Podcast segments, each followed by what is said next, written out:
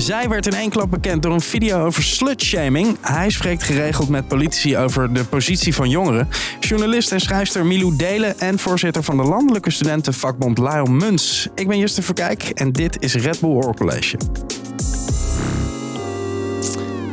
We zitten in Majestic aan eh, de Dam in Amsterdam. Met ook echt uh, uitzicht op de Dam, op het plein. En ik heb het hier nog nooit zo rustig gezien. Het voelde heerlijk om een keer met de auto naar Amsterdam te gaan. Dat je gewoon overal kon doorrijden. Je kon heel makkelijk parkeren. deze zomer, afgelopen zomer, was deze plek hier voor de deur nog het toneel voor het Black Lives Matter protest. Maar ja, dat is zeker niet de enige keer dat er hier op deze plek mensen voor zichzelf opkwamen. Van krakers tot de vrouwenmars. De Dam heeft alles gezien. Milou en Lau, waren jullie toevallig ook bij het Black Lives Matter protest? Zeker. Ja? Ja, 100 procent. Lau ook? In de Bel, maar niet hier op de Dam. Ah ja, ja. ik ben in Den, in Den Haag geweest, op het, op het Malieveld. Ah, wat goed. Ja, en niet te vergeten, uh, vandaag onze tafelstudent. Je moet gelijk giechelen ervan. Uh, Meerte, hallo. Hallo, goedenavond. Uh, of goedemorgen of goedemiddag. Maar ja. net wanneer mensen dit zitten te luisteren natuurlijk. Uh, jij hebt natuurlijk ook deze week weer een geluid meegebracht. Uh, ga je daar van tevoren al iets over zeggen of zou ik het gewoon aanzetten? Oké, okay, ik kan wel zeggen dat het waarschijnlijk wel voorspelbaar is. Oké, okay, ik zet hem aan, ja? Komt-ie.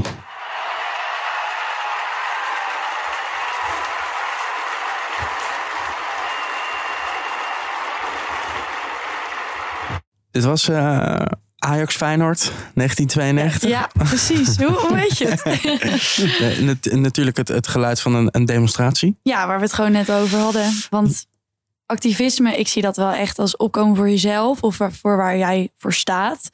En ja, hoe doe je dat beter dan met z'n allen tijdens een demonstratie? In een groep, samen mm. sterk. Um, ja, dus een demonstratie. Heb je zelf wel eens gedemonstreerd? Nee, nee. Dat is dan wel weer uh, stom om erbij te zeggen. Ik heb niet meegedaan aan Black Lives Matter protest. Nee. Ja, maar er zijn genoeg andere protesten. Misschien ook nooit in je. Want de, de studenten gaan ook wel eens protesteren, toch? Ja, ja. Nee, ik heb nog nooit echt met een protest meegedaan. Netjes naar school gegaan elke keer als, iedereen dat ging doen. er is ook wat voor te zeggen hoor. Wel een petitie opgezet ooit. Ja, dat is wel zo. Dus dat was mijn uh, persoonlijke demonstratie.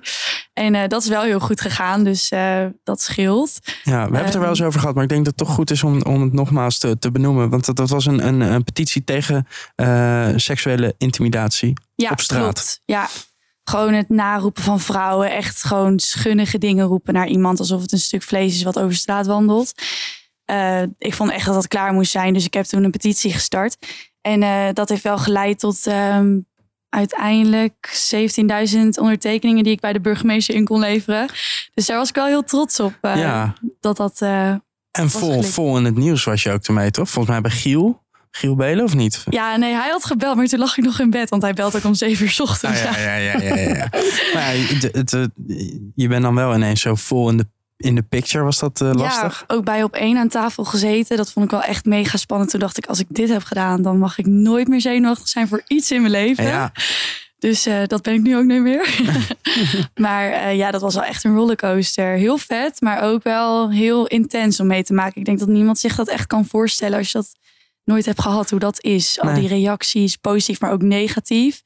En dat weegt natuurlijk wel heel zwaar als je iets overheen krijgt van. Uh, ja, kreeg je veel negatieve reacties? Ja, echt ook wel uh, aandachtswijf. En ook van gewoon vrouwen die zeiden van... Uh, wat stel je aan, zie het als een compliment. En dan reageerden natuurlijk weer andere mensen erop op Facebook van... Ja. oh, jij hebt zeker geen dochter. En dan dacht ik, nee, jij hebt zeker geen dochter. Want dat is echt niet leuk om naar je hoofd geroepen te krijgen. Nee, maar doe je, denk je nu daardoor, door wat er toen, uh, door die reacties en alles wat er toen op gang is gekomen, uh, wel twee keer na voordat je nog eens een keer iets zo, zoiets zou doen? Of, of de, zie jij nog ehm. veel petities uh, uit jouw hand komen?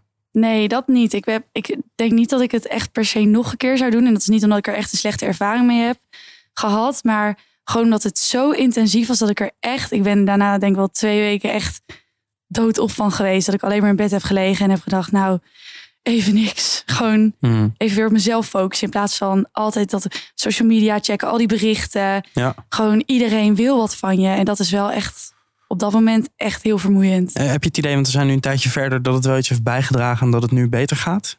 Ja, want nu is er dus ook een veilig Enschede opgestart door de gemeente. En er wordt nu wel echt aangepakt. En dat vind ik wel echt heel fijn. Dus het heeft zeker wel goed uitgepakt. Milou, Milou, jij eh, werd in één klap bekend toen je besloot op Internationale Vrouwendag een filmpje te maken om slutshaming aan te kaarten. Daarna eh, ben je steeds meer eh, gaan inzetten voor vrouwenrechten. Eh, misschien even, eh, kun je heel kort uitleggen wat slutshaming is? Voor de mensen die dat niet weten. Ja, dat is een vrouw uitschelden voor slet. Dat is eigenlijk waar het op neerkomt. Heel makkelijk. Ja, Ja. heel makkelijk. En eh, was dat ook iets dat je na dat filmpje meteen bedacht had? Dat je dus meer een soort van activist wilde zijn? Nee, nee, eh, nee, helemaal niet. Nee, nee, het is echt zo een beetje gekomen. Dus ik had me toen inderdaad daarover uitgesproken. En toen ging me verdiepen in het feminisme. En kwam ik steeds vaker dingen tegen waar ik tegenaan liep. Of waarvan ik me toen pas realiseerde dat ik er eigenlijk al langer last van had. Dus ook bijvoorbeeld straatintimidatie. Maar eigenlijk van allerlei soorten dingen. En ik ben me gewoon blij, of gewoon, ik ben me blijven uitspreken over dingen waar ik het niet mee eens ben. Ehm, en waar veel vrouwen mee te maken krijgen. Ja. En toen, want hoe ga je dan van, eh, van dat ene filmpje naar journalist voor onder andere Glamour en Volkskrant? Ja, ehm, ik, ja, dat is heel- toevallig allemaal zo gelopen. Maar ik liep iemand tegen het lijf, letterlijk, die bij Vice werkte. En die zei, wil je eh, een stuk schrijven? En dat had ik nog nooit gedaan. Toen zei ik, eh, oké. En toen ging ik dat doen. En toen vond ik dat heel erg leuk. Eh, en zo, zo ben ik daar veel voor gaan schrijven. En kwamen er allemaal andere media. En Hmm. zo is dat aange- ja, gekomen. Dus heel grappig. Het was echt nog helemaal niet in de lijn der verwachtingen. Ja. Dus heel fijn. Even terug naar dat filmpje. Ja. Want hoe werd daar toen mee omgegaan bij jou op de vereniging? Eh, nou, helemaal, nee, helemaal niet goed. Nee, nee, ik werd echt uitgekotst. En dat was wel pittig. Dat, ja, er was eigenlijk niemand die zei wat goed van je, behalve het bestuur. Die heeft daar heel goed op gereageerd. Ik denk ook omdat ze wel moesten. Maar dat is misschien een beetje een negatieve insteek. Misschien vonden ze het ook heel goed. Ze zeiden echt ook van... eh, we vinden het heel belangrijk, ja, heel belangrijk en goed dat je hier over je mening hebt geuit.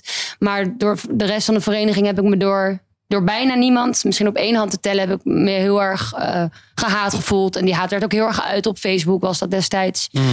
Eh, en ik voelde me zo onveilig dat ik terug naar Amsterdam ben verhuisd. Want ik woonde toen in Groningen. Ik was Ja. daar lid van Vindicat.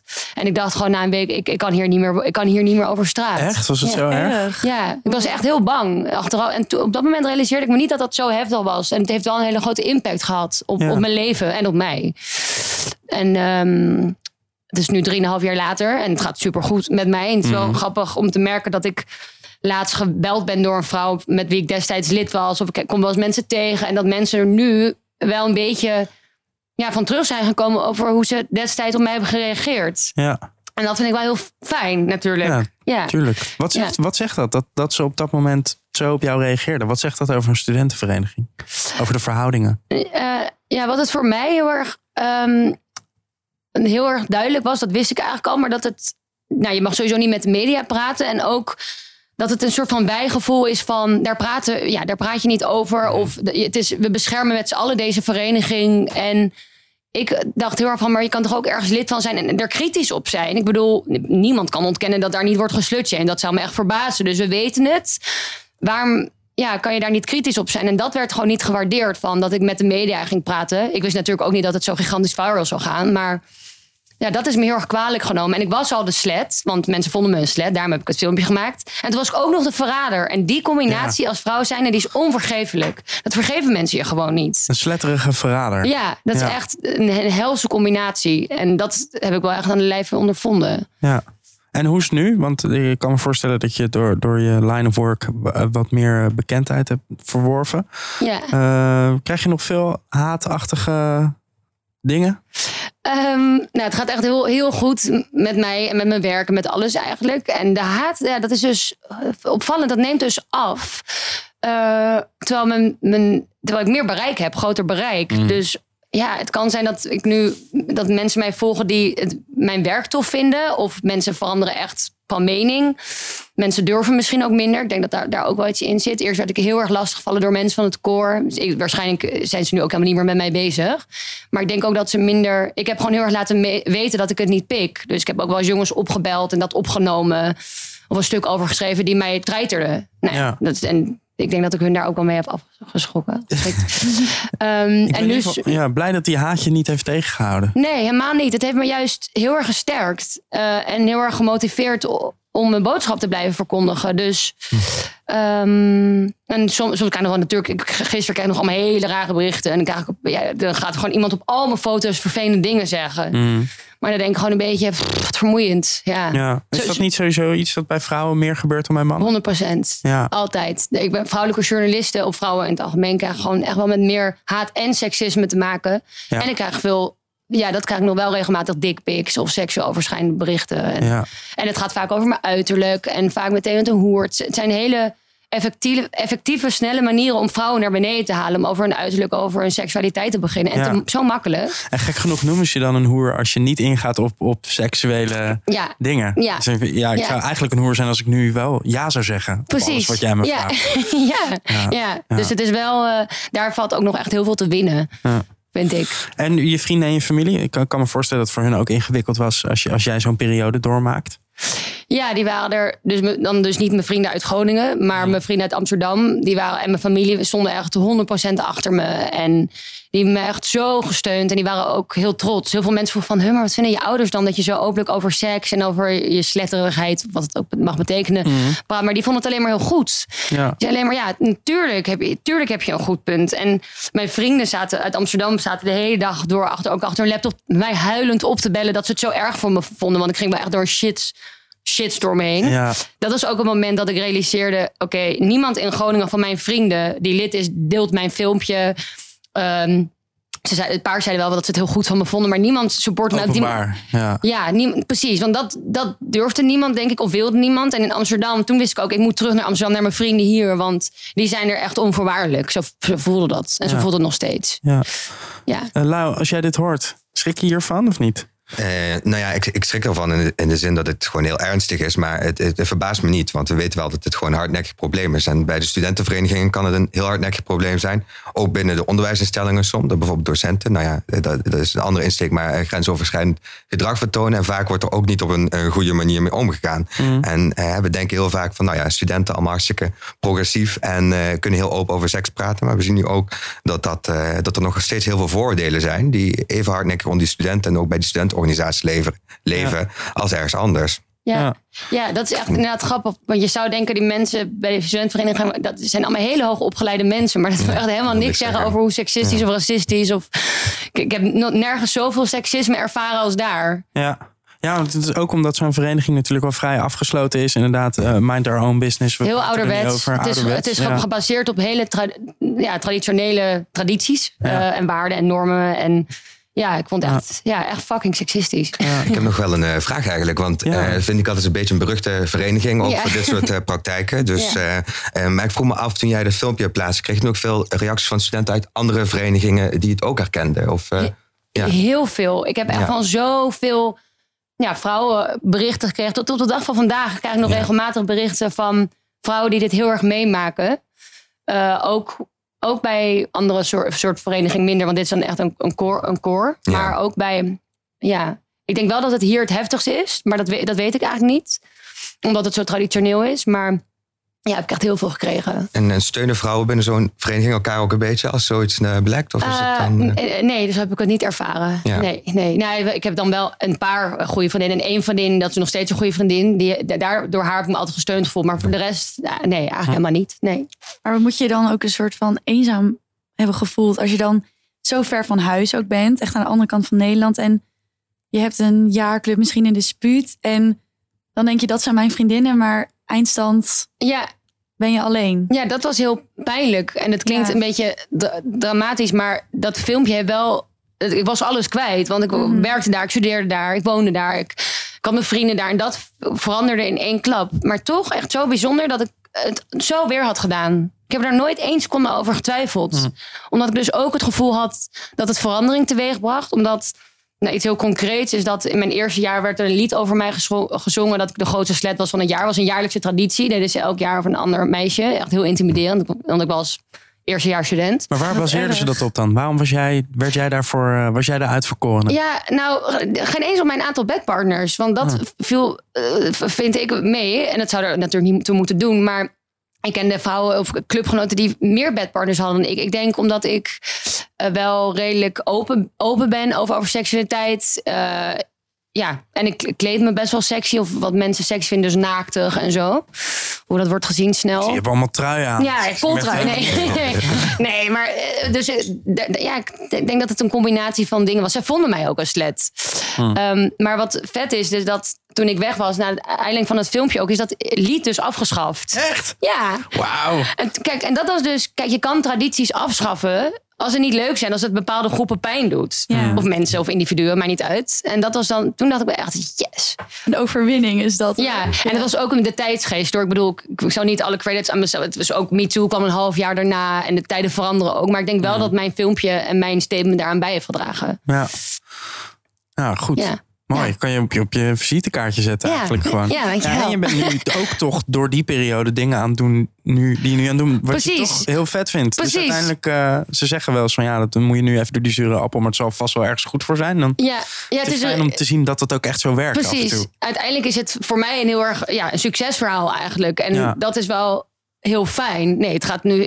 Vriendinnen van mij grappen wel eens van. Je moet eigenlijk de jongens die je hebben geslutshamed. en dan die vrouwen even een bedankje sturen. Want door, Ja. door hen ben je nu helemaal. Nee, dat is niet zo. Maar 10% van je, van je gewoon. ja, precies.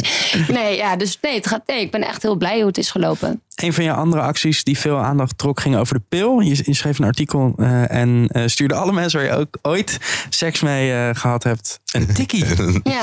Ja, Ja. dit vind ik zo sick. Waarom heb je dat gedaan? Ehm, nou, eigenlijk was het een van de dingen waar ik over ging nadenken. Dus toen ging ik verdiepend in feminisme. Van ja, waar loop ik tegenaan als, als vrouw? En toen dacht ik, ja, ik slik al tien jaar de pil, de anticonceptiepil. En het is toch eigenlijk wel heel bijzonder dat geen een van mijn bedpartners, relaties of one-nights, en niemand daar ooit over is begonnen. Over de kosten. Ehm, en dan zeggen mensen, ja, maar mannen nemen vaak condooms met, zo, et, et cetera. En mannen beginnen daar, de mannen met wie ik naar bed ben Betaal geweest. het eten toch? Ja. Uit eten Ja, toch? ja. Lekker ouderwet. Maar eh, anticonceptie, anticonceptiepil is de meest gebruikte anticonceptie. En de vrouwen komen dus, eh, ja, die draaien op voor de. Ja, voor, voor en het gedoe en de, en de kosten. Dus wat mannen op zijn minst kunnen doen, vind ik, is meebetalen. En toen dacht ik, daar moet ik aandacht voor vragen. Hoe ga ik dat doen? Ik ga tikkie sturen.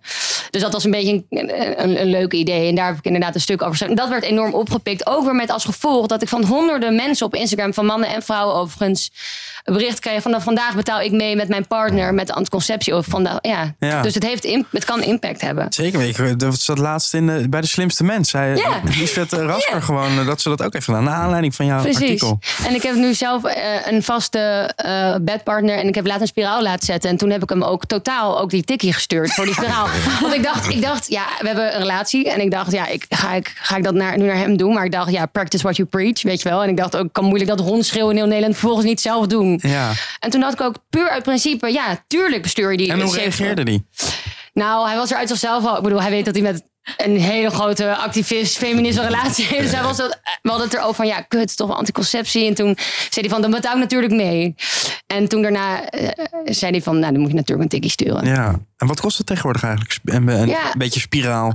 ja, dus 140 euro. Ja. En dat is dus wel voor vijf jaar. Ik bedoel, Ja. uiteindelijk gaat het voor mij niet over hele grote bedragen. Maar Nee. toch is het, ja, dat is wel 140 euro. ja, dat is toch een tikje van 70 piek is ook gewoon lekker. toch? Ja, maar je zou ook kunnen zeggen, jij betaalt de volgende keer het eten of niet. Ik bedoel, ja, dat maakt in een relatie voor mij niets van uit. Maar dacht, puur vanuit principes vind ik dat dat wel moet. Betaal, ik weet niet of jullie, jullie heet Ja, ik ben getrouwd. Ik ben Oh. getrouwd. En eh, wij gebruiken op dit moment eh, niet echt eh, anticonceptie. Ik Oh. vind het eigenlijk heel raar om hierover te praten, merk ik. Ehm, maar Zeg, zou het niet gewoon eh, vergoed moeten worden door de overheid, Ja. de Ja. zorgverzekering? Precies. Ja. Dat is uiteindelijk, het moet gewoon, de pil moet gewoon in het basispakket. Ja. Die ze heeft er ook wel een aantal keer in gezeten, maar dan ging hij er weer uit. Ja. En nu, eh, daar is ook dit jaar veel, Lilian Ploemen spreekt zich er veel over uit. Ja. Maar dat lukt, dat lukt niet. ik heb dus nu de discussie of ik me nu moet gaan laten helpen, zeg maar. Een knoop erin leggen. Oh ja, oh ja want jij, Ik heb twee kinderen. Oh, ik, wat niet, cool. ik wil niet. We leuk. willen allebei. Vinden we dat we twee hartstikke leuke kinderen hebben. Hoeft niet per se nog eentje bij. En eh, zij zegt, ja, eh, nu is het aan jou. Ik heb mijn hele leven eh, de pil geslikt, anticonceptie, Ja. spiraaltjes, alles Ja. erop en eraan. Best wel eerlijk, toch? Ja. ja. wat vind je daarvan? Ja, de- de- iemand zei laatst. eh, ik heb hier ook een keer een radioprogramma over gemaakt. Gewoon een thema-uitzending over mijn zaadleider, eigenlijk. yes. En toen, ik dacht, hey, ja, ik ga dat niet doen, ik ga dat niet doen. Want ik hoor horrorverhalen, mensen, mannen die dat hebben gedaan, die iedere keer als ze gaan zitten, het gevoel hebben dat iemand ze heel zacht tegen hun ballen aanschopt. Oh, Ja, dat is bij mij zo erin blijven zitten. Ik denk, ja, dat, daar heb ik toch geen zin in, de rest van mijn leven. nee. Maar toen zei iemand laatst van, ja, Als jij nou met je vrouw boodschappen hebt gedaan, hè? jullie hebben twee hele zware tassen. Wie tilt die tassen dan naar de auto? Ik zeg ja, ik natuurlijk. Weet je, en wie? en Ja, weet je, dat doe ik toch? Nou ja, dit moet je zo zien. Jij moet gewoon, dit is een zwaar ding wat jij moet gaan tillen. Toen dacht Ja. ik, oh ja, je hebt gelijk. Maar waarom til jij per se de boodschappentassen? Ja, dat weet ik niet. maar- dat vind ik ook... Nee, maar dat ontneem ik, dat, dat ontneem ik haar graag, zeg maar. Oké, Ik vind niet dat als ik met haar loop, dat zij met zware tassen hoeft te lopen. waarom niet? Nou, ja, ik vind dat dat, dat mijn taak is om, om Als te man? doen. Ja, Oh ja, dat vind ik toch redelijk ouderwets. ja is, ook, is ook heel ouderwets. Ja. Maar toen iemand die dat dus omdraaide en zei tegen mij van ja, jij moet deze last gaan dragen, want zij heeft ook al zoveel Ja. last gedragen en twee keer eh, eh, een bevalling. dat. Ja, Je moet- jeetje. je moet niet zo, Ja. Toen dacht ik van ja, oké, je hebt helemaal gelijk, maar ondertussen zijn we twee jaar verder en is het nog niet gebeurd. Nee. Nee, maar dit misschien, kan Maar wel, misschien ja, morgen. mijn vader heeft het ook gedaan. Als je dat, En als die gaat zitten, Ja, nee, hij heeft, nou, pijn? heb ik nog nooit over gehoord. mijn moeder zei ook, ja, nu is het inderdaad aan jou. Ja. En daar ben ik het ook mee eens Ja, overigens. ouderwets vind ik dit Ja. vind ik heel ouderwets. Ehm, het- is het de bedoeling van jouw eh, artikelen om mensen te inspireren? Dus dat andere mensen ook tikkies gaan sturen. Bedenk je dat van tevoren? Dat je denkt, nou, dat zou leuk zijn als dit nou eens... Eh, nee, dat bedenk ik eigenlijk niet per se van tevoren. Terwijl het overstijgt natuurlijk wel mijn persoonlijke verhaal. Ik bedoel, het spreekt heel veel mensen aan. Anders zou het niet zo boeiend zijn dat ik maar ga de tijd uitspreken waar ik tegenaan loop. Maar het is denk ik iets universeels. Eh, en ik vind het wel heel vet om te merken. Nou, kijk, ik weet niet van tevoren wat, dat het zo erg wordt opgepikt. Dus bijvoorbeeld, dat tikkie-stuk ging echt een heel eigen leven leiden. Zat ik bij Pauw. En Ja, en ik vind het wel heel cool dat ik daarna een reactie krijg van een vriendin zei dat ze, eh, dat, de, dat ze een, ehm, een morning after pill moest halen. En dat de jongen had gezegd, ja, je moet wel een tikkie sturen hoor. Want ja, het artikel van Milou. En dan denk ik gewoon, kijk, top. Dus daar, en dat, dat motiveert. Kijk, ik denk, ik krijg ook heel, toen kreeg ik ook heel veel shit over me heen. En honderden berichten van mensen die, ja, de meest bedreigingen. En dat was ook heel kut. Maar dat soort berichten motiveren me wel, omdat ik merk dat het nut heeft. Het heeft nut om je uit te spreken. Kan op grote schaal, kan op kleine schaal. Het hoeft niet allemaal groot en meeslepend te zijn. Mag wel, maar... Ik, en dat motiveert mij om altijd met, of zo vaak mogelijk te blijven uitspreken. Daarom doe ik dit nog steeds. Mm. Ehm, dus ja, dat motiveert me. En het mooie vind ik ook dat je als persoon, zeg maar als individueel wat zich uitspreekt, zo erg gehoord kan worden door heel de Nederland of Europa of wat dan ook. Zeg maar, ook al ben je in je eentje, er zijn altijd mensen die willen luisteren. En dat is wel heel mooi, dat je in je eentje echt een verschil kan maken. Ja, dat, dat is echt zo. Ja, mooi gezegd. Dat, dat, dat, dat is echt zo. Ja, daar zijn wij het levende bewijs van. Ja, toch? Je moet er ook veel shit voor incasseren, maar Ja, ja, ja ik, ik, snap heel goed wat jij aan, aan het begin zei. Van dat je dat dan eh, niet nog een keer zou doen. Of wat zei je? Ehm, ja, niet zo snel nog. ja, dat vind ik dan maar. toch jammer. Terwijl ik het heel alle Ja. respect. Maar dat, want dan weegt het toch het, het moeilijkere zwaarder voor je. Of de haat of de... Ja, eh, nou dat niet per se. Maar het is natuurlijk wel iets wat je veel meer bijblijft dan al die positieve berichten. Ik weet niet of jij daar ook last van hebt. En wat je ook zei, je moet daar op een gegeven moment ook echt mee leren delen. Want anders ga je daar onderdoor en je moet wel. Want je bent op dat moment, moet je wel. Want Ja, ja, ja. de tijd gaat door. En dat vond ik wel echt wel heftig hoor. Dan Ja. je dan van iemand die gewoon onbekend is, ineens gaat naar iemand waar iedereen een mening van heeft. En iedereen iets van vindt. Ja, ja we- weet je hoe ik het dan nu inzie? Van als mensen alleen maar hadden, hadden geapplaudiseerd, dan was, had je niet een probleem aangekaart. Ja, En zo zie ik het met al mijn acties. Ik ben blij dat het zo- zorgt voor reuring en ophef, want dat bevestigt steeds mijn punt. Dus als ik me uitspreek over slutshaming en vervolgens gaan allemaal mensen reageren, maar ze is een slet, dan denk ik ja, ja, je bevestigt Je nu bewijst het, ja, precies. precies. En, en dat is wel, ik weet niet of dat een positief iets is, maar ik heb inmiddels heel veel. Ik vond het eerste keer ook het heftigst. Dat was ook het grootste en het heftigst. Maar inmiddels raak je er ook een beetje aan gewend. En dat is Ja. mis- ook weer iets heel naars. Maar ook wel ja, fijn. Ik kan niet over elk bericht me rot gaan voelen. ja. Dan zat ik hier nu niet zo blij. Ja, en je moet ook inzien dat die mensen die dat doen, die zitten ook maar op hun telefoon iets te reageren vanaf hun zolderkamer achter hun laptop. Die niets aan het doen zijn en alleen maar op jouw haat zitten te zijn. En ze kennen je niet. Ja, Ze, je staat voor iets dat. Ik bedoel, jij bent ook een, een jonge vrouw. Ik, ik heb gewoon goed gerealiseerd dat ik. Ik ben feminist. Ik sta voor iets wat veel mensen moeilijk vinden. Mhm. Zo, zo, ja. Maar het is natuurlijk allemaal best wel rationeel gedacht, dit. Maar ja. ja. Je hebt eh, de- best wel veel volgers op eh, Instagram. Is dat per se nodig, denk je, om, om je boodschap eh, te verspreiden? Nee, want eh, toen ik mijn filmpje maakte, zat ik weet geen eens of ik toen al op Instagram zat. Drieënhalf jaar geleden, misschien net. Eh, maar eh, nu drieënhalf jaar, het is wel heel handig nu. Ik heb het niet. ja, dit is super handig. Het is de snelste manier om. Ik kan een foto posten en dan weet ik dat x aantal mensen dat zien. En het wordt eerder opgepikt. En ja, het is heel handig. Maar ik ben begonnen zonder. Ja. Dus Je hebt het ook al eens over eettafelactivisme. precies. Ehm, en wat is je vraag? Wat- Nou ja, nou, dat- dat gewoon die kleine discussies ook heel belangrijk zijn. Ja, om, die, ja onwijs. Want ehm, dat vragen vrienden wel eens aan mij van... oké, ja, maar jij bent journalist, dus spreek je veel over uit... maar wat zou ik kunnen doen? En dan denk ik, nou ja, als je met een groep vrienden bent... en iemand maakt nou, seksistische of racistische of eh, ja, vind ik vreselijke opmerkingen... dan kan je daar iets van zeggen. En dat is ook soms het moeilijkst, want dan ben je weer die partypoeper... of de, het Ja. zeikwijf. En, ehm, maar dat is iets wat iedereen... of eh, als je in de positie bent dat je dat kan doen, doe dat. Ja, Ehm, ja dat is waar ik naartoe wilde eigenlijk. Weet je, studenten, hoe, hoe kunnen die eh, op, op een microniveau toch nou, eh, zichzelf laten gelden? Zo, zo, dus. Dus door, als je met vrienden bent en iemand maakt, zegt van ja, wat een slet. Dat je gewoon vraagt van waar, waar- waarom, vind je, waarom zeg je dat? Waarom vind je dat? Of, En dat kan echt impact hebben. Want vaak zeggen mensen ook dingen die zo genormaliseerd zijn voor ze. Of ze hebben geen eens meer door hoe, dat, het, dat ze iets seksistisch zeggen. Dus ik, ik- vol- volgens mij werkt dat heel goed. Ehm, Ja. ja, Is de wereld ooit af, denk je? Ben je ooit uitgestreden? Of is er altijd wel iets om voor te strijden? altijd iets om voor te strijden. Ja. Ik zeg wel, ik heb wel eens vaker gezegd van feminisme, of als het dan nu gaat over feminisme, is er niet alleen om vrijheden te bevechten, maar ook om ze te bewaken. En dat zie je bijvoorbeeld met het recht op abortus. Daar is al heel lang voor gestreden, maar als je niet oplet, kan het van je worden afgepakt. Ja, Nou, je ziet het natuurlijk nu in Amerika met de democratie. Gewoon met, je, je moet niet dingen als vanzelfsprekend zien, want voor je het weet ja. is het weg. ja in Amerika wordt ook lekker gedemonstreerd. Ja, ja, ja, heel erg. Dus ja, het is altijd eh, belangrijk om. eh, feminisme zal altijd nodig zijn. Ja. Maar ik hoop wel dat het minder wordt. Goed, we gaan zo even heel diep in het leven van Laal duiken. Maar eerst, Off the record. we sturen iedere week een student op pad. En deze week ging Puk een kijkje nemen op de Dam. Eh, eigenlijk hier voor de deur. Eh, er staat namelijk iedere dag eh, iemand tussen 9 en 5 voor een bijzondere protestactie. Ja, protesten. Ze zijn er groot en klein, online en in real life. En ik ga vandaag bij een eh, klein, maar wel heel vasthoudend protest kijken. Eh, namelijk eh, het protest op de Dam. Daar staat eh, elke dag van eh, 9 tot 5 iemand met het bord hashtag zolang er systematisch racisme is, staat er iemand. Althans, dat was een beetje het idee. Ehm, ik kwam daar aan op onze prachtige dam. En tot mijn grote verbazing was het daar ja, wel heel rustig. Ehm, er was helaas op dat moment niemand. Dus eh, ja, dan moet je roeien met de riemen die je hebt. Dus dan eh, ga ik eens even kijken of ik een ander protest kan vinden. Nu moet ik zeggen, tijdens corona is dat wel een klein beetje een challenge. Eh, daar zijn we natuurlijk niet vies van. Dus ik, ik ga even kijken of we online toevallig een corona-proof protest kunnen vinden. Ehm, ja, ik neem jullie dus mee het internet op. Oké, oké. Ik heb mijn laptopje erbij. Eens even kijken. Google. Ehm, ja, online protests. Eens even kijken wat je hier allemaal hebt voor petities. Er zijn er heel veel.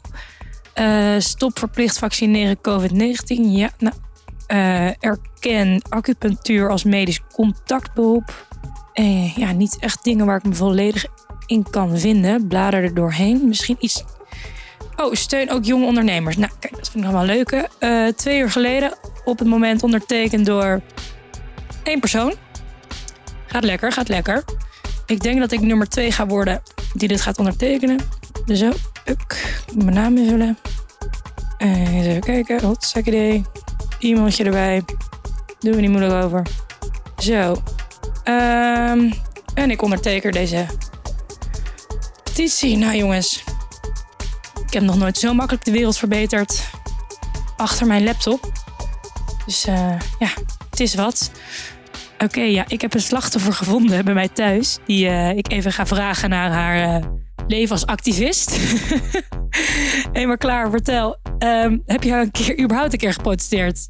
Ehm, nee, nee, eigenlijk niet. Ik ben nu dus helemaal onderzoek aan het doen. Ik heb mijn laptop hierbij. Ik ben aan het kijken of het eh, online een petitie. Maar je hebt ook op social media allemaal van die dingen. Hashtags. ehm, word je daar warm van? Of denk je, nou hoef ik nog steeds niet te doen? Ik zie mezelf niet per se met een bordje ergens staan, nee. Maar ja, ja, het ligt eraan. Als ik ergens echt een heel erg streven voor heb en er echt ergens voor ga, dan denk ik, ja, waarom ook niet? Maar ik, ik ben, ja, doe het misschien liever achter een schermpje of zo. Nou, lieve luisteraars, eh jullie horen het goed. Eh, mijn huisgenoot die is op dit moment niet van de bank te krijgen. Dat is prima. Eh, niet iedereen protesteert. Ehm, maar ja, het kan online, het kan offline. Ehm, ik heb meegemaakt dat er zeg maar, offline, zeg maar in het fysiek, dus niet heel veel te doen is op het moment. Een lege dam, eh, dat spreekt voor zich. Ehm, ja, dus als jij denkt, ik wil toch de wereld verbeteren. Ik zou zeggen, pak je laptopje erbij. eh, ga even goed googlen. eh, kijk op social media naar hashtags. En eh, wie weet, over een paar jaar is de wereld weer een stukje mooier. Tja, dat liep even anders. Deze week stond er dus niemand. Maar Milou, jij hebt er wel eens gestaan, toch? Ja, klopt. Hoe ja. was dat? Eh, goed en belangrijk en nodig. Dus eh, je staat dan een uur met een bord. En eh, ook inter- interessante gesprekken gehad. Mensen vroegen van waarom sta je hier? Ook mensen die er trouwens niet mee eens waren. Of, dus je hebt ook goede gesprekken. En het is iets heel kleins, vind ik, wat je kan doen, een uurtje. En het is toch voor een heel groot iets en een groter doel. Eh, dus iedereen die een uurtje kan missen in zijn tijd, vind ik dat het ook een verantwoordelijkheid is om zoiets te doen. Ja. Als je het belangrijk vindt. En iedereen kan wel een uurtje missen. Tuurlijk. Het, het, sinds juni Zeker is nu, het. Ja, nu. maar nee, maar natuurlijk. Maar ik bedoel, het is in een week. Maar ik bedoel, het is sinds juni. Hm. En ik denk toch vinden mensen het een te grote drempel, omdat je dan wordt gezien als activist. En dat heeft vaak nog een negatieve Ja. connotatie. Ehm, maar ik vind dat, eh, net zoals met een women's march of met, met een march of met zoiets, doe het als je het belangrijk vindt. Dat is wat, je, wat heel veel mensen wel kunnen doen. Dus, Ja. nou ja. Goed, Lyle, jij bent voorzitter van de Landelijke Studentenvakbond, zit in coalitie I. In deze rol spreek je eh, geregeld met politici en loop je ook flink te lobbyen op het ministerie van Onderwijs. En ben jij er dan net als Milou een beetje ingerold? Nou, politiek en eh, activisme, dat was echt wel mijn passie eigenlijk ook van eh, jongs af aan. Dus eh, ik denk dat ik 15 jaar was, ik voor het eerst lid werd van een politieke partij. En later dan ook met demonstraties meelopen of op andere manieren betrokken zijn. Dus het is, echt wel een beetje de aard van de beestje, zou ik maar Ja. zeggen. Wat trok je aan op je vijftiende aan, aan politiek? Ik weet dat ik alleen maar stond aan het voetballen was en stoute kattenkwaad dingen in de brand steken. Ehm, ja, en nou, ik, ik, eh, ik, ik was gewoon iemand die nieuws heel erg intensief volgde. Dus ik, eh, ik, ik, ik, ik, zat ook altijd heel erg na te denken, boeken te lezen. eh, en ik had discussie met mijn vader. en mijn moeder, die was, mijn vader is wat meer een, een denker. En die discussieert veel. En mijn moeder is wat meer een doener. Die ging naar de demonstraties toe. Dus het ik werd wel een beetje van thuis uit meegegeven. En ik vond op een gegeven moment wel, van ik had allerlei meningen. En ik ging dan een blog schrijven. En ik probeerde dan mijn klasgenootjes daarin mee te nemen. En ik ging naar de leerlingraad. Maar ik had op een gegeven moment wel zoiets van, ja, je kunt die mening hebben. maar je kunt er ook wat mee doen. En eh, dat doe je dan samen met andere mensen. hè. daar sta je het sterkst mee uiteindelijk. Eh, en zo dat ik dan bij organisaties terecht ben gekomen. Of dat ik me wat eh, meer ging betrekken en echt lid werd van organisaties. Ja. En eh, voor de mensen die het niet weten, wat is coalitie I? Coalitie IJs is een soort van eh, samenwerkingsverband tussen verschillende jongerenorganisaties die echt met het doel hebben om ja, de structurele positie van jongeren die onder druk staan, of nu gaat over eh, de problemen op de huizenmarkt. Hè. In de stad als Amsterdam is het bijna on- Ja. onbetaalbaar om een woning te vinden. Daar zullen we eh, allemaal, mensen die grote steden wonen, zullen over kunnen mee eh, praten. Over klimaat, over de torenhoge studieschulden bij jongeren mee te maken. Het zijn eigenlijk allemaal thema's. En je had veel jongerenorganisaties die waren een beetje losse eilandjes. Die zaten op hun thema, zaten ze er een beetje voor te strijden. En die zeiden van ja, het gaat nu zo structureel, eh, zo stelselmatig slecht met jongeren in Nederland. En de jongeren eh, issues staan onvoldoende op de politieke agenda. We moeten onze krachten bundelen. Eh, en we moeten ook met het oog op de verkiezingen, eh, dat zijn deze verkiezingen, moeten we proberen de krachten te bundelen en die thema's wel hoog op de politieke agenda te krijgen. Ja. En dat heeft heel veel deuren geopend, coalitie. Ja, maar merk je dan dat je nu meer in de melk te brokkelen hebt? Ehm, nou, eh, wat, wat, wat zeker is geweest eh, sinds coalitie I is dat eh, die jonge organisaties eigenlijk een veel makkelijker ingang hebben tot allerlei ja, kabinetsleden, ministers. Maar goed, met praten bijna nog niet, want je kunt allerlei, je kunt gezellig uitgenodigd worden op het katshuis en dan heb je een, een chic gesprek. Maar dan is de vraag of er nog wat mee gebeurt. Maar die, die poort is in ieder geval open gegaan. En je hebt op een gegeven moment wel gezien dat het steeds meer door begon te dringen van jongeren zijn niet allemaal verwend en het komt wel goed en the sky is the limit en de wereld ligt aan de voeten. Maar er zijn echt serieuze en structurele problemen. En dat beseffen steeds meer doorgedrongen. En dat leidt dan ook eh, dat de meerderheid van de Tweede Kamer ja, moties aanneemt. eh, eh, op basis van wat eh coalitie I eh, onderneemt. Eh, of dat jonge activisten zijn geworden en van zich laten hebben horen. hè. De scholieren die Ja. op straat gaan eh, in de hele klimaatdiscussie. Eh, de Black Lives Matter hè, is ook een beweging waar eh, heel veel jongeren eh, bij betrokken zijn. En wij doen het dan heel erg op het vlak bijvoorbeeld van studieschulden. Ja. En je ziet dat daar de maatschappelijke discussies wel aan verschuiven zijn. Dus eh, als ik één voorbeeld mag geven, eh, de hele discussie rond het leenstelsel. Dus op een gegeven moment, vroeger had je een basisbeurs, kreeg je per maand een bepaald bedrag. En dat zorgde ervoor dat je. dat. was heel fijn. En dat zorgde ervoor dat je niet al te hoge studieschulden had. Op een gegeven moment hebben ze gezegd: Weet je wat, de jongeren eh, die hebben dat niet nodig. Eh, die, dat nemen we af. Dan moeten ze maar gaan lenen als ze willen studeren. Nou, je ziet nu de studieschulden echt torenhoog oplopen. Toen dat ingevoerd werd, was echt het gevoel onder de jongere organisatie: hier komen we nooit meer van af. De verhoudingen zijn zo dat, dat, dat krijgen we nooit meer terug. Dat politiek nog een aantal ja, miljarden gaat investeren in het herinvoeren van zo'n basisbeurs. Nou zijn we vijf jaar eh, later, zijn toch die jonge organisaties hebben de krachten gebundeld. Hebben gezegd, weet je wat, we moeten dit wel op de agenda blijven zetten. We moeten het gewoon weer gaan agenderen en problematiseren. Nu zie je dat drie van de vier partijen die dat toen de tijd ondersteund hebben, hun steun hebben ingetrokken. Dat je eigenlijk nog maar één partij hebt die over is gebleven eh, en die zegt, eh, dat moeten we niet veranderen. Ja. Dus door zo'n samenwerkingsverbanden aan te gaan, door te protesteren, door actie te voeren, Ja. allerlei manieren heb je om aandacht te vragen voor een thema, kun je echt eh, politieke partijen bijvoorbeeld bewegen op een andere manier in een discussie te staan. Ja. Ja. ik heb wel het idee dat het klimaat, zeg maar, om een, om een activist te zijn nu, Ja. eh, dat het veel beter is dan, eh, dan eh, toen ik jong was. Dat er, dat er nu, als ik merk naar, als ik Ja. kijk naar die jongere generatie nu, veel meer voor zichzelf opkomen. En eh, als je ziet Ja. hoeveel jonge mensen erbij die Ja. Black Lives Matter. Het is ook logisch, want natuurlijk de jongere generatie nu gaan zelf kampen met de gevolgen van, de, van, het, van het klimaat. ja, Ik begin het ook Ja. te voelen. En ik denk dat er ook wel iets generationeels is. Ik kan me nog wel herinneren op de middelbare school... als ik dan vertelde dat ik eh, met politiek bezig was. Nou, dat was wel erg, erg saai. En eh, waarom zou je dat nou in godsnaam doen? En toen ik, eh, ja, wat was het, twee jaar geleden zag... dat al die scholieren eh, het hele, de hele wereld bestormden. Echt eh, Ja. miljoenen, Ja. miljoenen, miljoenen scholieren. Gewoon mensen die nog op de middelbare school zitten. En eh, die dan vervolgens politieke verandering teweeg brengen. En onderschat niet wat voor een consequenties zoiets heeft... als er miljoenen jonge mensen de pleinen opgaan. Want dat heeft er echt voor gezorgd dat dat thema toen...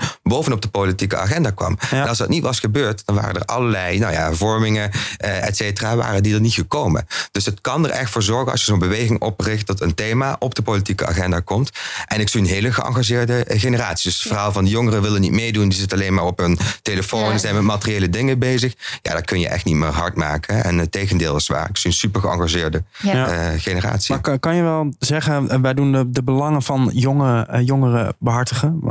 Want ze doen ook niet allemaal hetzelfde en hebben niet dezelfde mening. Nee, eh, dat is waar. Nou als je kijkt echt puur naar de belangen, dan denk dat je wel eh, voor alle jongeren kunt spreken. Als je zegt, nou, het klimaat en de planeet, eh, daar moet goed voor zorgd worden. Want de toekomst van al die jongeren die is in gevaar vanaf het moment dat we dat niet doen. Op de woningmarkt ja, zul je toch ook echt die ruimte voor jongeren moeten creëren. Want elke jongere die weet hoe verdomd moeilijk het is als je afgestudeerd bent. Of trouwens ook als je aan het studeren bent. Om een kamer te vinden en daar niet al te hoge rekeningen voor te betalen. Dus er zijn gedeelde belangen, maar niet elke jongere staan er hetzelfde in. Eh, eh, kijk, er zijn ook jongeren die zijn dan eh, voorstander van een leenstelsel. Eh, alleen, ja, dat, dat, dat, is, dat is een kleine minderheid. Hè. De meeste studenten zullen het erover eens zijn dat ze liever geen studieschulden van 50.000 Wie, eh, wie euro zijn er dan willen. voor het leenstelsel? Hele. Sadisten, sadisten. Ja, Ja, vaak, maar- eh, nou ja, Ja. bijvoorbeeld eh, de jongere organisatie van de VVD. Ja, het zal Oh ja, sommige mensen Ja, niet heel veel verbazen, Nee. maar dat, dat is ook een groep die zich dan zegt van ja, dat is allemaal niet nodig. Eh, misschien ook jongeren die eh, niet altijd zelf heel direct, heel hard kunnen voelen hoe moeilijk het kan zijn Ja. eh, om te moeten worstelen met hoge studieschulden. Als bijvoorbeeld mama en papa heel goed kunnen meebetalen. Precies, ja. Ja. Maar wat ik dan ook wel weer erg vind, is in zo'n leenstelsel, zeg maar, jongeren die zeggen: Oké, dit is niet goed, we komen echt in de schulden te zitten. En pas als die jongeren ouder worden en zij zeggen echt: Oké, we hebben schulden, we kunnen alleen maar huren, we kunnen niet meer kopen, we mogen helemaal niks meer. Dan pas wordt er geluisterd. Dus pas als de jongeren ouder zijn, dan pas worden we gehoord, zeg maar. Ja. Omdat natuurlijk kabinet, regering zijn allemaal wat oudere mensen. En die gaan alleen maar van ja, dat uit, zeg maar. Niet alleen maar, maar wel grotendeels. En dat vind ik wel erg dat je pas gehoord wordt als je echt wel ouder bent dan een jongere. Ja, en dat is ook precies die plek kunnen hebben aan zo'n tafel, ook als jongeren zelf. Eh, dat is eh, iets, een van de redenen waarom iets als coalitie IJs is opgericht. Alleen dat is nog, we hebben echt nog een lange weg te gaan. En je ziet, eh, als je bij, op een ministerie komt, ja, dat is allemaal een beetje diplomatieke taal. En eh, je moet je allemaal heel correct uiten. En je, soms zeg ik wel. Neem je serieus? Heb je, voelde je gelijk serieus genomen? nu bij deze functie die ik hier heb, bij de Landelijke Studentenvakbond wel. Hè, want het is echt ook wel een organisatie die door de jaren heen zich heeft weten te nestelen in, in die politieke discussie. Niet, altijd, want eh, nogmaals, ja, die, eh, ik zeg wel eens, bestuurders hebben de langste stenen van eh, allemaal. Dus je moet echt heel erg goed weten van hoe verwoord je iets. Je mag soms niet te fel zijn, maar je moet toch wel je punt hard maken. Dus ja, die balans, weet je, als jij nog helemaal je eerste stappen bent aan het zetten Ja. in politiek, in maatschappij, dan, dan weet je dat, allemaal niet. intimiderend? Ik denk het, ja, vind ik wel, zeker. Intimiderend, niet dat er mensen met kwade bedoelingen zijn die, die, die proberen jou te intimideren. En, maar het is een, een setting waar, die jij gewoon niet gewend bent als jongen. Als jij al eh, decennia lang daarna rondloopt en je weet hoe de hazen lopen, dan kun je je daar heel makkelijk eh, toe verhouden. Maar als jongere is dat gewoon nog allemaal nieuw van je. En, en dan eh, ben je gewend je mening vrij en frank te uiten. Maar goed, in zo'n bestuurskamer kunnen soms andere dingen nodig zijn om Ja. zo'n bestuurder op de plek te krijgen waar jij hem wilt hebben. Ja. Maar als je dan nu kijkt naar Kick-Out Zwarte Piet, is niet een, een organisatie Ja. die, die zich per se heel veel in Den Haag eh, Nee, daar, eh, ja. aan aan het lobbyen is. Ja. Is lobbyen dan niet gewoon ouderwets? Als je ziet dat je Zeker. in, in, impact Nou, kan maken zonder. Kijk, ik, ik zie dat altijd als een eh, drieslag. Je hebt een beetje je, de pers die je doet. Je probeert in, via traditionele media je verhaal te vertellen. Je hebt echt activisme, dus de straat op gaan, ludieke acties organiseren. Doen wij ook veel. Demonstratie, tickets sturen. nou, digitaal kan dat tegenwoordig ook allemaal. En je lobby. En als je echt politieke verandering wil, moet je eigenlijk een strategie hebben op al die drie domeinen. Dus wat je vaak ziet, als je alleen maar gaat lobby, ga je beleefd vragen aan een eh, minister van, hey, wilt u dit doen? En dan eh, hangt het een beetje af, kan de minister zeggen nee? En dan houdt het daarop, want dan heb je verder geen middelen om druk uit te oefenen. Nou, als jij een goede persstrategie hebt, dan kun je via allerlei talkshows en weet ik veel wat allemaal nog extra druk uitoefenen. Maar je nog niet. Als je eigen beweging kunt creëren, dan kun je die laatste slag slaan om die politie zover te krijgen. Ja. Toch, het is er niet makkelijk allemaal. Nee. en eh, ook voor als er jonge mensen zijn die luisteren, alsjeblieft, eh, laat je niet afschrikken door de grote verhalen. Er zijn duizend één manieren waarop jij Precies. een deel kunt zijn, onderdeel kunt zijn van maatschappelijke verandering. En voor de ene zal het zijn dat lobbygesprek achter de schermen, voor de andere zal het zijn deelnemen aan een demonstratie, voor de andere zal het zijn online eh, iets doen, artikelen Ja. schrijven. Er zijn duizend één manieren. En kijk gewoon waarbij je past. En niet iedereen hoeft bij een organisatie te zitten of hoeft eh, met ministers te spreken of wat dan ook. Eh, doe, eh, kijk goed waarbij je past. Eh, en er is voor iedereen wel een manier om eh, op, jouw, op jouw manier eh, invloed uit te oefenen. Ja. Op een manier die goed voor jou Ja, voor jezelf opkomen. Gewoon. Ja, en dat. voor anderen. ja. Ja. Ja. Het kan echt iets, het kunnen zo kleine dingen Ja. zijn. Ik denk ook dat iedereen iets kan doen. Ja, ja waar, waar denk je, ja, hoe kijk je er tegenaan? Waar, waar moet je zijn als je de wereld wil, wil veranderen? Eh, waar je dan moet zijn. Eh, ja, ik denk echt dat, dat je het heel erg op je eigen manier moet doen. Dus eh, ik denk dat voor de ene het heel goed werkt om inderdaad zich aan te sluiten bij een politieke partij. De andere demonstraties. Voor mij werkt schrijven goed. Instagram is een goede plek. Daar ben ik toch wel van overtuigd. Ehm, ja, ik, ik, ik weet niet. Iedereen op zijn eigen manier. Ja. Ik denk dat dat het best werkt. Ik denk ook dat we wel sinds die coronacrisis wel een stuk meer eh, activisten hebben. Als ik ook kijk in Veel mijn, tijd om na te denken Ja. over alle Ja. onrechten in de wereld. in, in mijn feed mensen die gewoon eh, eigenlijk geen werk meer hebben, maar zich iedere dag eh, gewoon ergens anders om, om druk om maken op een goede manier. Ja. Gewoon een soort van fulltime eh, activisten zijn. En ben jij, ben jij eigenlijk activistisch? Nou, nou niet, niet, niet bepaald.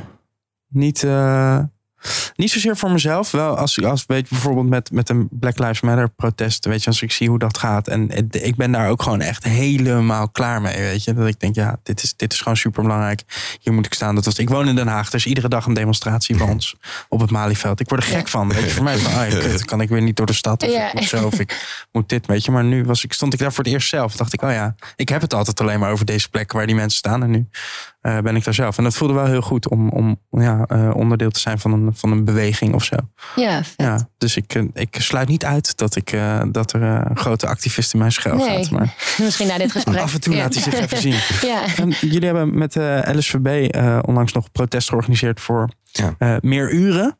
Eh, de- komt dat dan ook, denk je, doordat die studenten ook mondiger zijn geworden?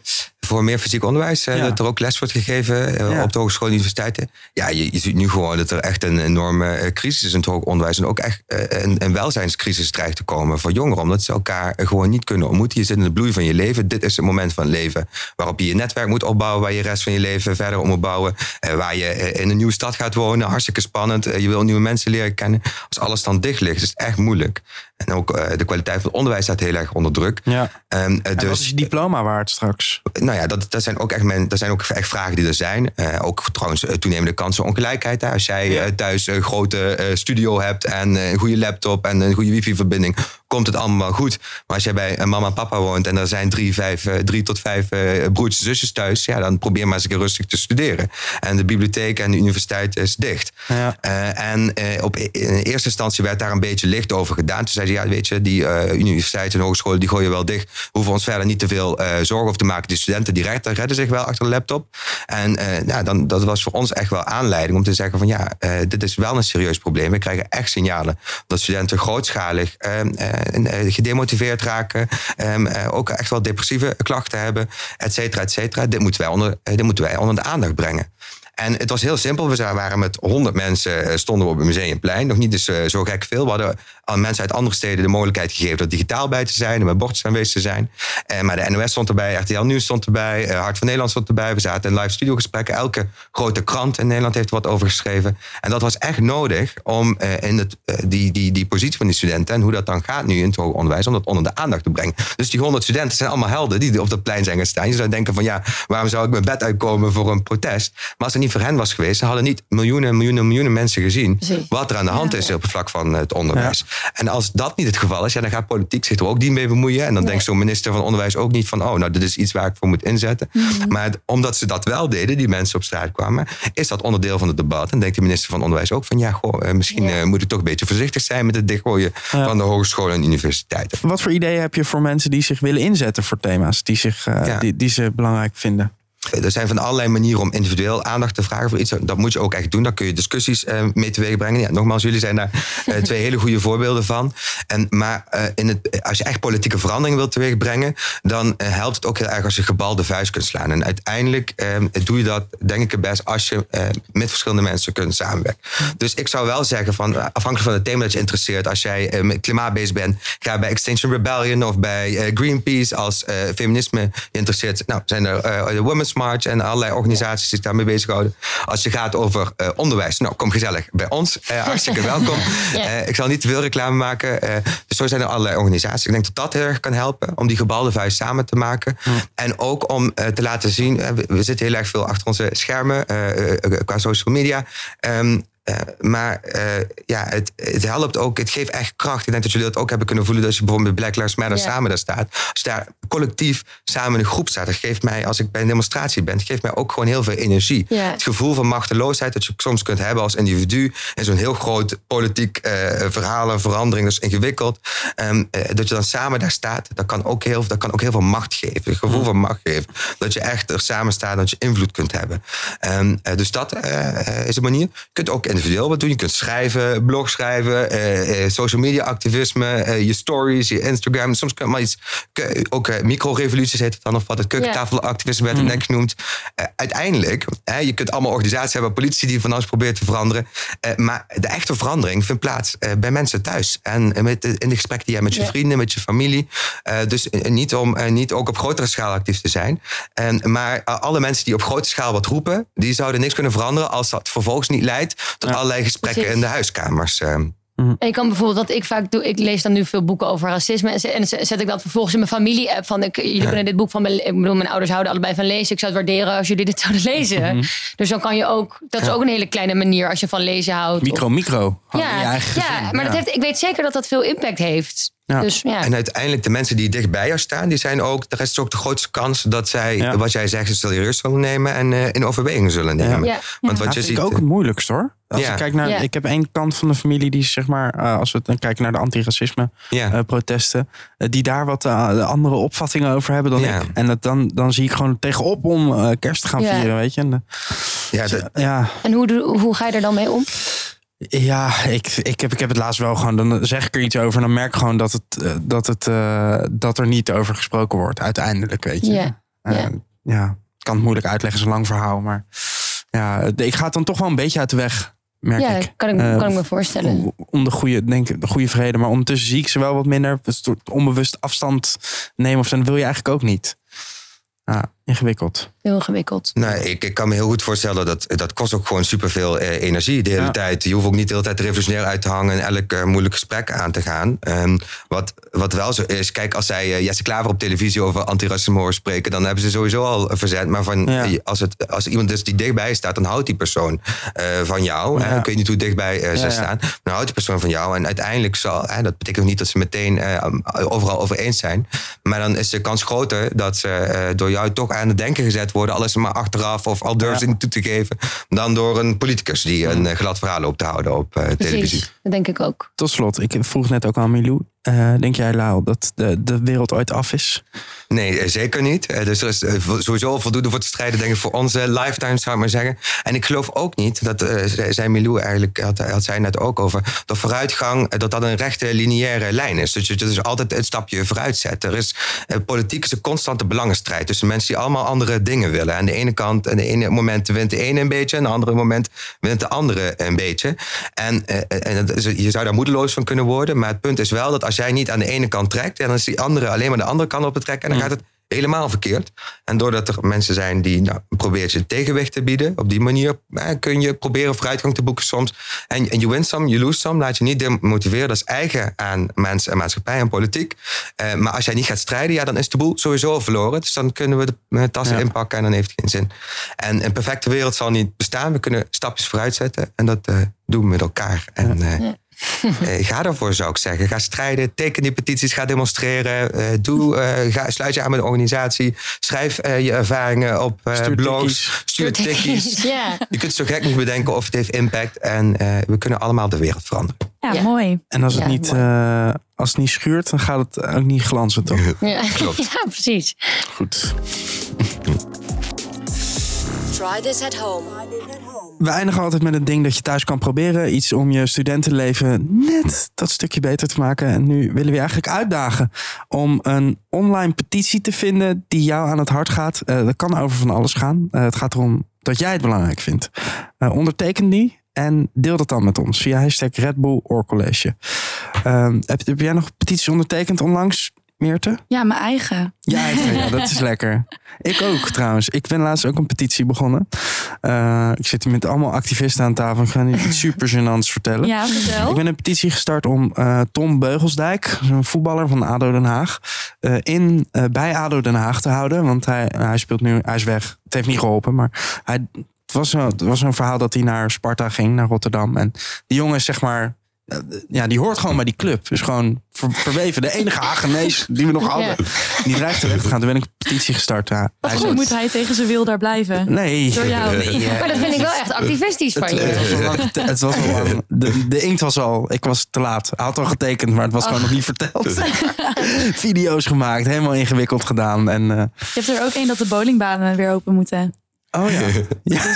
Als je die wil Oh, dat- ondertekenen. Dat is ook een goeie. Ja. Hebben, hebben jullie nog petities ondertekend onlangs? Ja, ga- ik heb vandaag eentje ondertekend en die wil ik graag ook mm, benoemen. Oké. Dat is van Rutgers, dat is eh, Kenniscentrum Seksualiteit. En zij hebben nu een hele belangrijke petitie en dat heet Tot Hier. Mhm. Hashtag Tot Hier. En dat gaat over seksueel geweld, seksueel overschrijdend gedrag.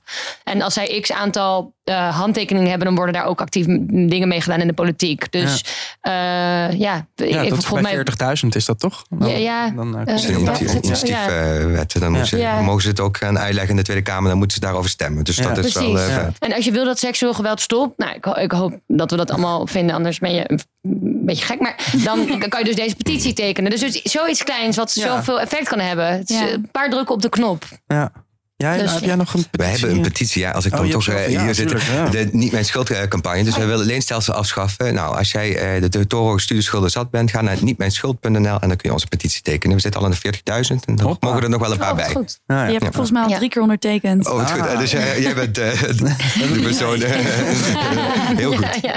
Ik heb onlangs ook nog een petitie ondertekend. Ik, ja, het is een beetje een ingewikkeld verhaal. eh, maar ik, ik zag het voorbij komen. Het ging over een, een, eh, een Palestijns meisje die ergens eh, aan het draaien was op een livestream. En het bleek dus op een plek vlakbij een moskee. Uiteindelijk, lang verhaal kort, zij is opgepakt. Zit nog steeds vast. De, de, de arrest is laatst verlengd met 15 dagen. Omdat eh, de Pal- Palestijnse overheid vindt dat techno niet bij eh, de, de heritage van, eh, van Palestina hoort. Eh, vind ik gek. Toch kan je nou in een gevangenis zitten om muziek die je Ja. draait. Bizar. Crazy. Dus die heb ik eh, ondertekend. Die staat op change.org. Het is zo'n lange link. Ik zou je er niet mee lastigvallen. Maar eh, ja, weet je, er is in iedere hoek wel iets te vinden eh, om je hart voor te maken, denk ik. Zeker. Milou, Lau, Meerte, thanks dat jullie er waren. Dit was hem. Dankjewel voor het luisteren. Volgende week zijn we er natuurlijk weer met een nieuwe Red Bull Oor College op hetzelfde kanaal, maar ook in alle andere podcastkanalen. En vind je deze podcast leuk? Geef ons dan 5 sterren in Apple Podcast. Dat vinden wij dan weer leuk. Dankjewel daarvoor alvast. Bedankt. Doei. Ja, dankjewel. Doei! Thanks.